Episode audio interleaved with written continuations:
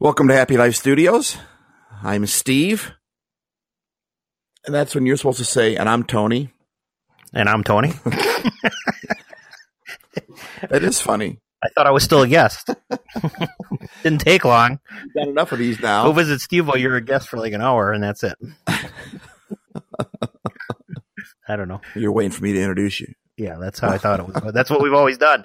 Come on, don't you know that you don't change things once you start doing it one way? That's how you do it. Always the same. Oh yeah, like you don't like change. Like you're the person that likes it always to be the same. I do. Oh my goodness. I have a plaque in my office that says I love change. Change it back to the way it used to be. I'm gonna show you. I'm gonna show you how to operate in a spirit. This is Happy Life Studios. This message is for you. This message is for you. This message is singular to you. It's not for anybody else. It's not hard to get. It's not hard to get. It's not hard to understand.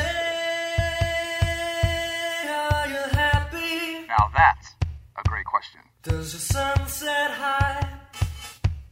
Does the sun set high? Welcome to Happy Life Studios.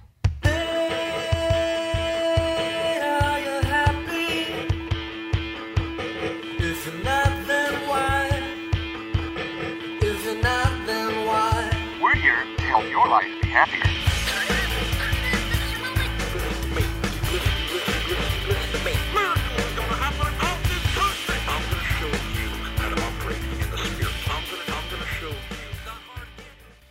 One of our happy lifers, by the way, gave me some good advice. He said, I need to um, explain more of who you are for those that are listening Ah. and how you got started. And uh, so, you know, what do you think about that? Are you game for that? I think that was a pretty good idea. Sure. Feel like we've done this before. I kind of thought we did that before too, but the fact that this happy lifer, you know, he's listened to most of them, if not all of them. Huh. So, um, the fact that he thought it'd be good for people to know you, and I, I, Right. I think it's good too. I, We've recorded about a 200 of them in the car, I, I know. And then another hundred that we've done on the internet. and you couldn't use any of them. We're kind of confused here. We've talked so many times Yeah. under the guise of uh, Happy Life Studios. And I will say that, you know, I've, I've kind of interviewed you before, but it was always a shortened version, uh, a condensed version because I knew we had a topic we wanted to get to that day. But I think it'd be cool for people to see who you really are because number one, you're one of my best friends. Um, you're one of my favorite people on the planet. You're a very powerful man and, and you have your strengths and you have your weaknesses just like anybody. Um, I go out to Camp Daniel as much as I can, sometimes several times a year because it helps me get my brain right when I'm around you. And, and I know you've got weaknesses too, like we all do, but, um, you have a lot to offer and your story is a, is a powerful story. So thank you, Joe Happy Lifer. That's actually his name, not Happy Lifer, but That would be really weird. Joe. I know. So anyway, Tony, why don't you tell us a little bit of, of who you are? Um,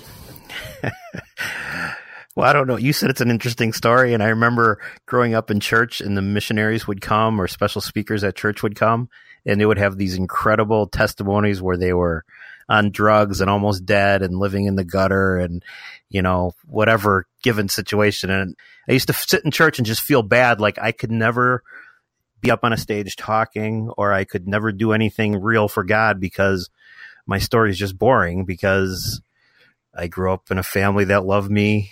Uh, my parents didn't get divorced. I knew all my cousins, my aunts, my uncles, my grandparents. Almost everybody's a Christian in my family. I was raised in a place of just incredible love, and um, I'd never had anything hard or bad truly happen. So I used to that used to be a big, a really big issue for me when I was a teenager. Now you say that, but I think a lot of people that know your story would disagree with that. Um, you had a brother that went through some pretty horrific stuff.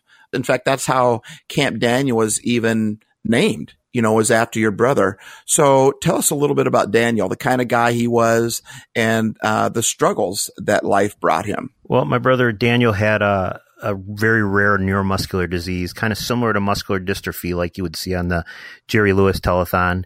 He never grew muscle mass, so it's not like he lost his muscle. He, you know, when he was 20 years old, he probably weighed 60 pounds Wow. and he would have been a man that was, if he could stand, he would have probably been about five nine or 5'10. Wow. So he was really thin. And um, I have a younger sister, Laura, and then he was the youngest in our family.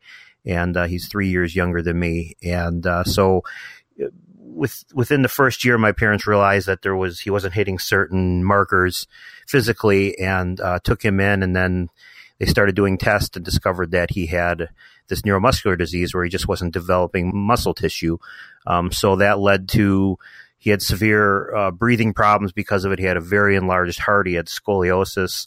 Uh, we had an iron lung in our house. Um, most people, anybody younger than me, generally doesn't know what an iron lung is, but it's a big steel tube uh, that had positive and negative pressure that would help him breathe. And he, they used to use those in polio days, and um, so and he was maybe twice a year he'd get some kind of a respiratory situation and he'd end up at children's hospital in chicago. I grew up in the suburbs of chicago. And uh, so we'd spend you know a couple weeks uh, as a family down at the children's hospital downtown. But to be honest like i didn't it wasn't until i was probably 12 or 13 that i realized that our family might be different than other families because we were dealing with the issues of disability. It was just normal for you. Yeah it was completely and utterly normal You grew up with. and like my the fact that my brother had any issue like you know physical issues or whatever that just never really we just adjusted everything and we just lived life and i was fairly uh innocent to it all And I, I- don't think pe- uh, people understand with the iron lung, but he basically he was in that tube, right?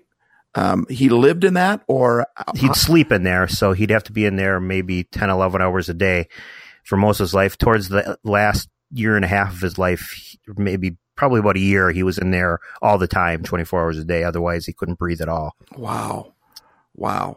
Um, did you ever do normal brother stuff with it? I mean, did you you guys ever wrestle? Did you ever fight? Did you ever? oh yeah Um, did you ever feel sorry for him, or did did that have nothing to do with it because he was your younger brother? Um, I think there were rare moments where I felt sorry. I, I- to be honest, I probably felt more sorry for myself. I, as as a teenager, I started dealing with the fact that I didn't have a disability and why that was, and really struggled with that question. Um, but we lived a completely normal brotherly relationship. We fought a lot. We, um, yeah, it's hard for people to even grasp. He was in a, he had an electric wheelchair. So one example was I'd tease him and mess around or, you know, I'd, I'd smack him around. He'd run into me with his wheelchair, that kind of thing. um, so we had a, a kitchen living room that had like, they were connected, but there was a wall in the middle. So it was like a racetrack around it. And I smacked him one time and started running around through the living room and kitchen around this wall. And he was chasing me. And I came into the kitchen about the fourth time around and saw the refrigerator. So I ran, opened the refrigerator door, and kind of half got in the refrigerator, thinking he'll never get me because I'm in here. Well, he didn't even stop full bore. He just smashed into the fridge door. Well, everything in the fridge, all the shelves, everything in it fell out, and I I fell onto the floor. And the door kind of opened over the top of me. And when I looked up, I could see there was a giant dent and it was bent, the whole door. And I'm, I looked at him. We just stood, we sat there stunned for just a second. And then at the same time, we said, Oh, you're going to get it. You're in trouble. and, uh, um, so we had to explain that to my mom when she got home from work that day that we had destroyed the fridge. Well, it ended up costing us three, him and I had to come up with $300 to buy a new fridge Oh, door.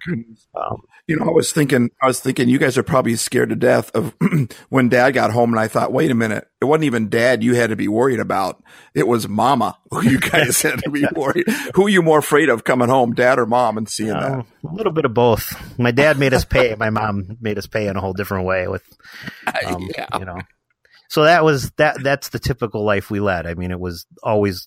It was we were just as destructive as any two brothers were anywhere, and And didn't you guys play football together as well? yeah, we. And that was when we were younger too. We'd come up with like he'd he'd roll around on the floor because he couldn't walk and he couldn't hold himself up sitting, and so that was his mode of moving around like a room on carpet would be to roll and. So I'd get on the floor and do the same thing. And we came up with, we had little footballs they throw it at homecoming at the high school. And we came up with our own game of football. And we came, we played wiffle ball in the basement because he could hold the bat kind of sideways while laying down. And, uh, you know, he hit certain things with Wow. single, double, whatever. And this was all before video games came around. And once there was video games, and as we were older, we did a little bit of that because it was a way we were very competitive in a lot of ways Right. but so we you know we did a lot of the typical stuff the only difference became like when i got into high school and started playing sports and you know, I played baseball and basketball, and football, and he desired to do that but couldn't. So he was became the manager of all of our teams and that type of thing. Um, Wow, that's cool. So he managed. Yeah. Wow, that's cool. yeah, life was normal, typical. So, how did Camp Daniel come about then? Well, it was kind of. I remember being about 12 years old, and this is going far back in the story, but um, when I realized that my life was different, was I can remember being in the emergency room in Children's Hospital, which for me it, it was one of the most hellish places you could possibly go. Um, we'd often end up there in the night, and when you would go after hours into the into the emergency room at Children's, you have all families with kids. You know, I remember one of the last times a, a kid had come in there and he had been burned, and I just like I can distinctly remember just the utter sadness of that place of that emergency room. And um and then the whole hospital in general. So um i remember one year there was a, a an infant baby. When he would be admitted to the hospital he'd be in intensive care because he had all this medical equipment. And there was a baby in the room next to us for you know we are there two weeks. And for the first three or four days nobody came to visit. The first day there was a, two parents there.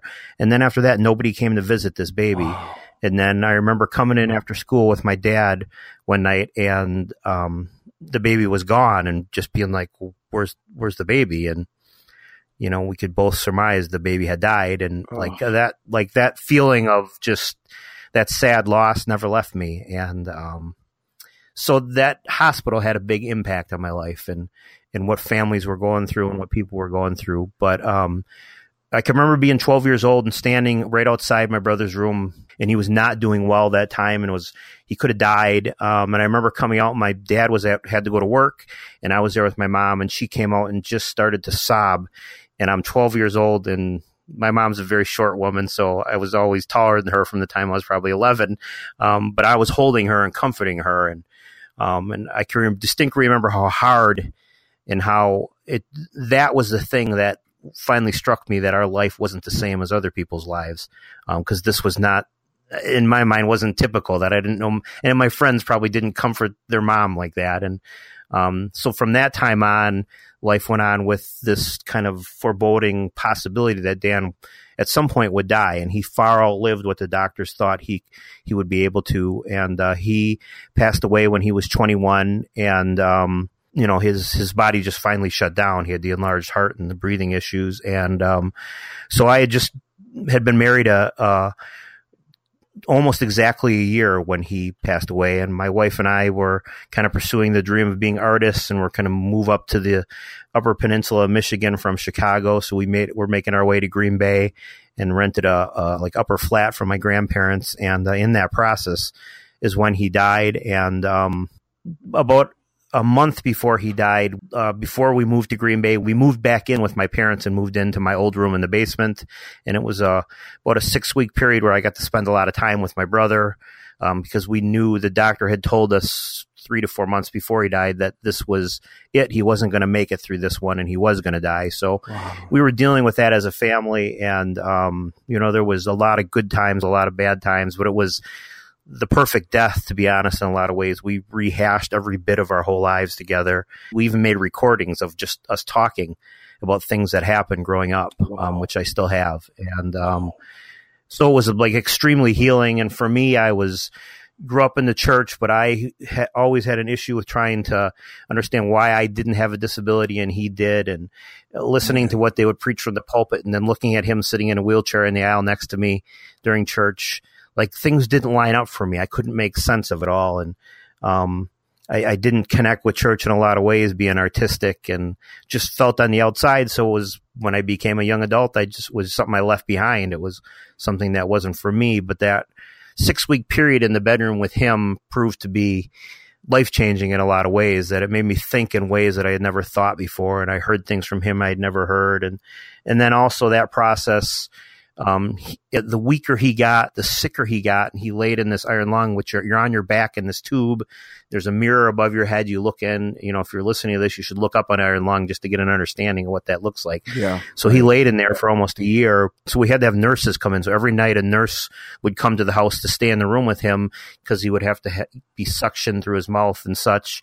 Um, my mom needed rest, and um, but we had nurses that were coming in, and, and during the night and he could barely talk above a whisper, but somehow nurses were coming to Christ and getting saved, um, which just for me, it, it was not understandable that he was getting weaker, but somehow God was becoming more powerful in that process, Man. and things were happening that didn't typically happen. We were there for that six weeks. During that time, he woke up in the middle of the night one night and asked my mom to go downstairs and get me, and she did. And I came up and he said, uh, asked, wanted to ask me to do something. And so he had grown up going to a camp for people with disabilities up in Minnesota. And I never would go. My mom went, my dad went, he went, he went as a camper, then he became a speaker and he kind of led worship. And I had cousins that went. All my family was involved going to this camp, and all my family went to youth camp uh, in Spencer Lake, Wisconsin. And uh, I never went to any camp anytime. I was not interested. Not something I wanted to do. I didn't want to be told what to do or have rules or schedules or any of that kind of stuff. So um, when he called me up to ask me this question, it was a pretty far fetched thing. He was asking me to go to this camp in Minnesota where him and my parents had always went. Um, they needed the sound system, and he had all that equipment because he was a musician. And um, I, I actually ended up getting mad at him. I said, "It's not fair. You can't ask me." This kind of stuff on your de- uh, you know you're dying and I can't say no so Right. and I said, and I was mad at him for it. And I told him that. And, but I had to say yes. So I did. And it was entirely out of pity. That's the only reason I went because I pitied him because he was dying. Wow. And how could I say no to a dying kid like that? It just wasn't fair. So I ended up at this camp up in Minnesota out of pity.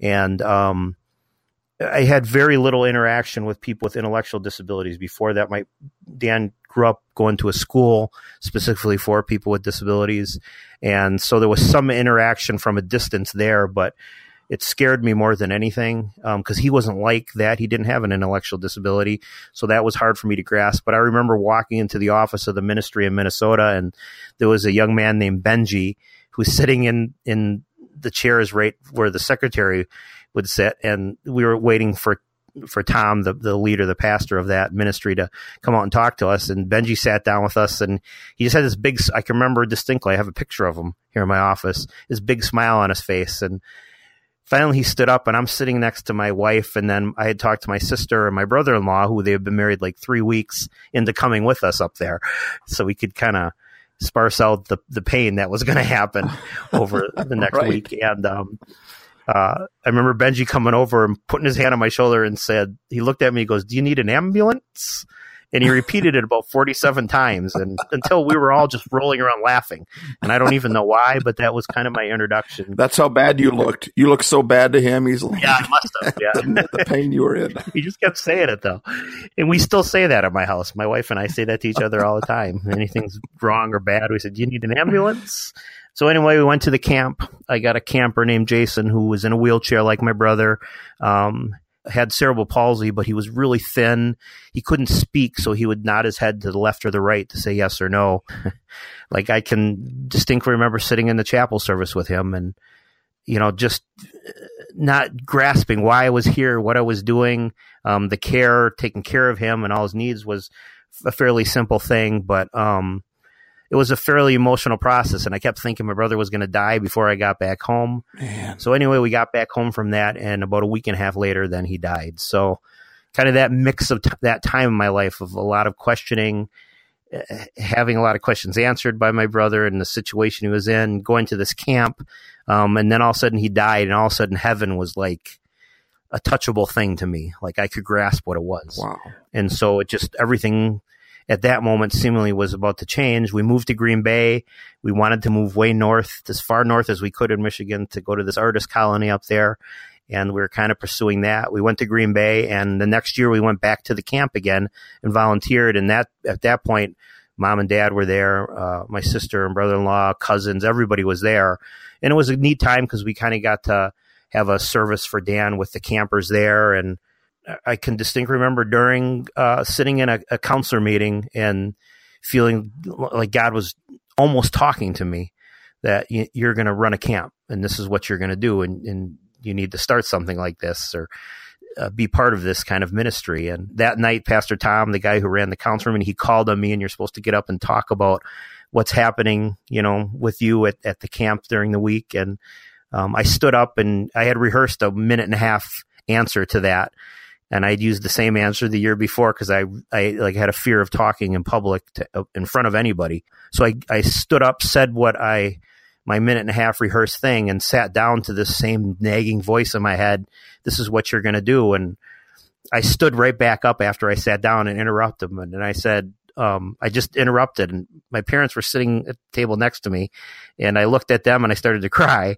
And, uh, I said, we're, we're going to start a camp next year, just like this in Wisconsin or in Upper Michigan. And I sat back down and not even realizing exactly what I said. And pretty soon the whole, there was, I don't know, hundred people in the room, all were around me and praying for Oh, me. man. And my parents were like in just utter awe because out of probably all the people they knew in their life, somebody being in ministry, I would have been the last one Right.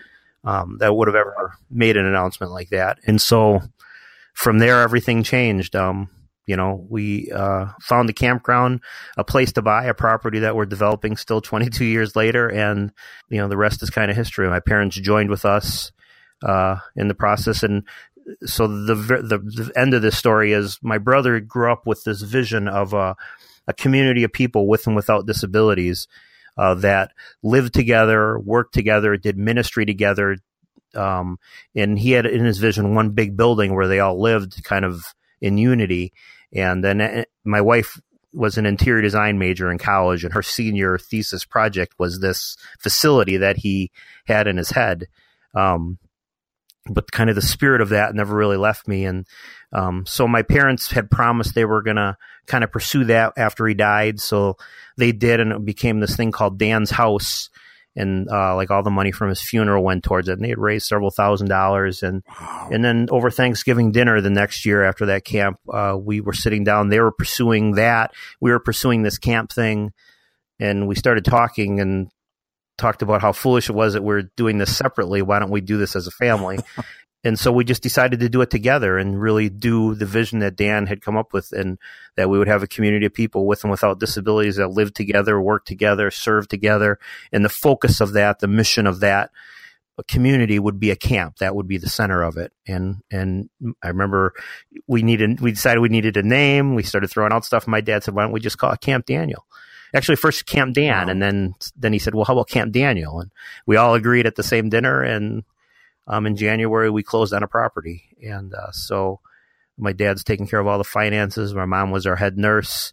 Um, Carol and I did all the programming, and um, we all worked to raise money and find counselors and volunteers, and started construction and building and uh, building a community. And now here we are, 22 years later, and we're building our la- getting ready to start our last building in March. And uh, so we have a 10 acre property, which we're trying hopefully to add five more acres.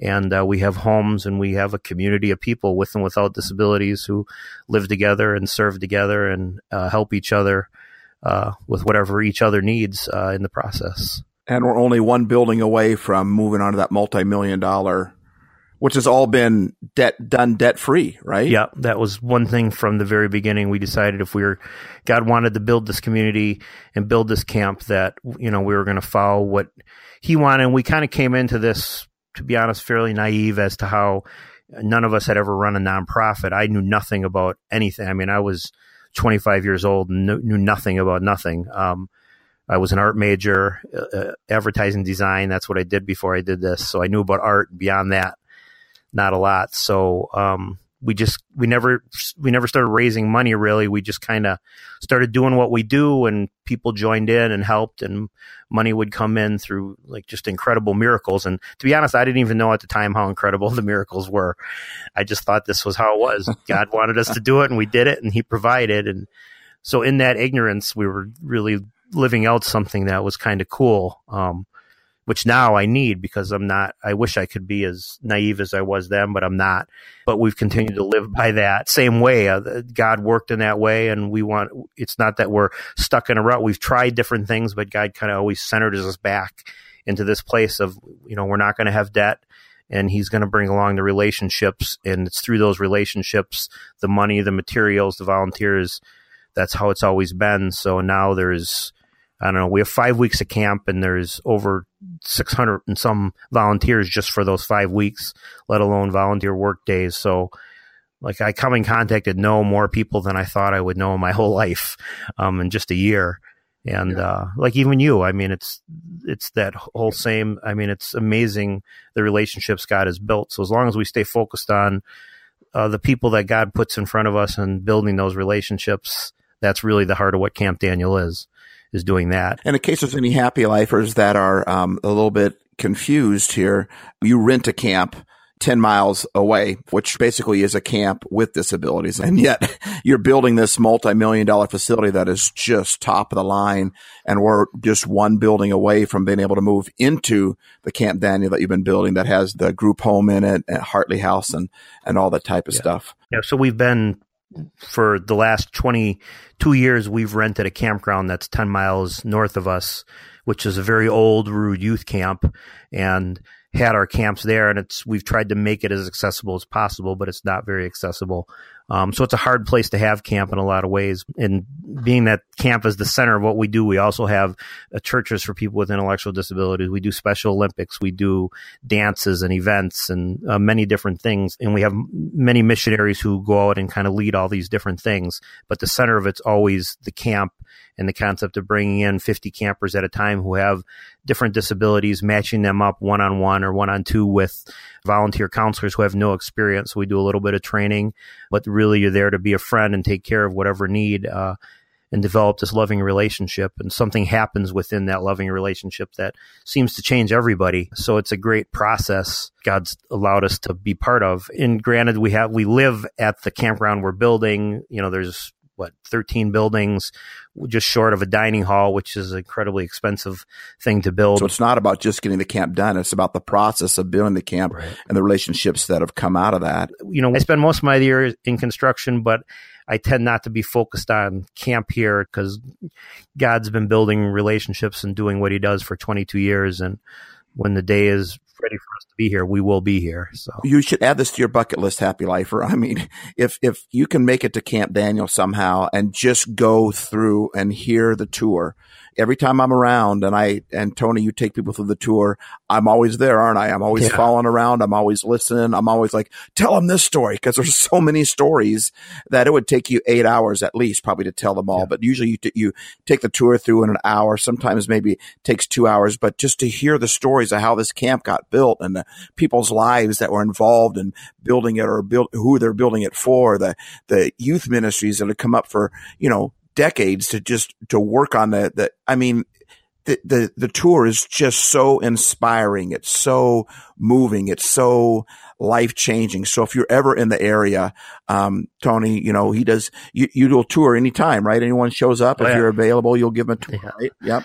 And that's, yeah, that, they're pretty wide open there. And, and if you get a chance to come up during the summer and even if you can just come for a day, but you know, I've got some happy lifers that are interested in coming up. They've heard about this whole camp thing and they said, well, could we bring our family? And, you know, that's exactly who we want you to bring is your family and check it out. And we love it for people Camp Daniel to, to see the families. And, you know, we welcome anybody like to be a part of that. I guess I should say in we, but are you, do you agree with all that stuff I just said, Tony? Oh yeah.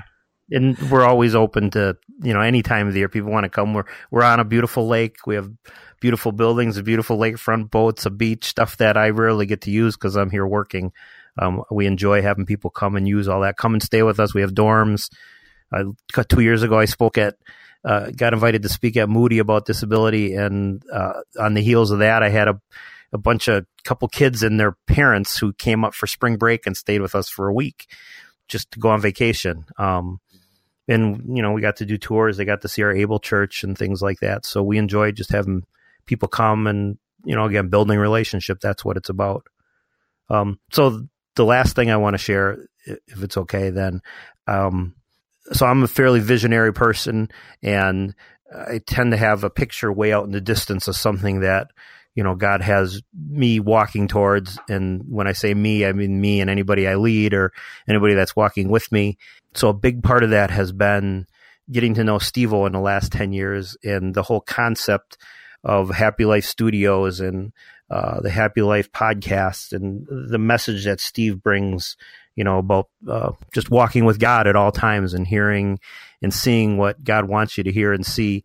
That resonated with me early on, just personally. But then the bigger picture of that is that the whole concept of Camp Daniel is bigger than just a camp named Camp Daniel.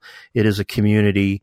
And I feel like we're kind of the walking embodiment of many of the things Steve goes out and talks about in churches that we've tried to live that way. Um, I don't have a, you know, a Sunday morning church building that I go to in a group of people. I have a very large community around me and we don't lack for anything that anybody does on a Sunday morning, but we get to do it every day, all the time, um, with people coming in and out on a regular basis. Um, and so I'm excited that we get to be part of a picture of what Steve often talks about. But the bigger thing is that this, not not the camp, but the concept of people with and without disabilities, people with talents, people with no talent, people, whatever kind of person you are, you deserve to be in a community and in relationship with people. And that we need to get back to something that was, you know, when we read in the New Testament, we read about these kinds of communities and they weren't communities that just gathered to, you know, read the Bible and pray and, um, do a lot of religious stuff. They did life together, and that's really what this is about. I want to live a very authentic, trusting, loving life, and I need other people, and I can't live the life I need without other people. And and so I think that's one of our hopes in all of this to do the podcast together, yeah. to do a lot of what we're doing is that we need to connect with other people around the world and continue to see this happen and grow. And um, so I'm excited for what the future holds. Thank you so much for sharing that. That means a lot to me. Uh, in fact, that's why I, I was even feeling bad earlier. I was saying we, but you know, that's exactly why I say we, because that's how I feel about Camp Daniel. God sent you guys in my path, um, because it fits right along with the vision that God has given me. And that's why I go out there several times a year because we are the same heart. It's, it's the same thing. It's the same concept. And I'm a different person. I'm a happier person because of my relationship with Camp Daniel, with those involved with Camp Daniel. And it's just cool that I even get to be a part of that. So Tony, thank you so much for sharing your heart and getting vulnerable like that. Hmm. Uh, it's a powerful story. I know how powerful uh, your story is and how powerful you guys are, but I, I just kind of wanted our happy lifers to see it as well. So Joe, happy lifer, that one's for you. If you're interested in checking them out, campdaniel.org. Um, if you want to help them finish that last building, um, you can go to the website, right, and do something from there. Yeah. Is that true, Tony? Yeah. So thanks for listening. I know this was a longer podcast, but you could see how there's no way I'm we can cut that down short. It's just a powerful story, and it all goes together. And uh, so, thanks again, Tony, for being so vulnerable, open, and for letting Happy Life into your world uh, because you have made our lives so much happier. Thanks to you. Steve A's.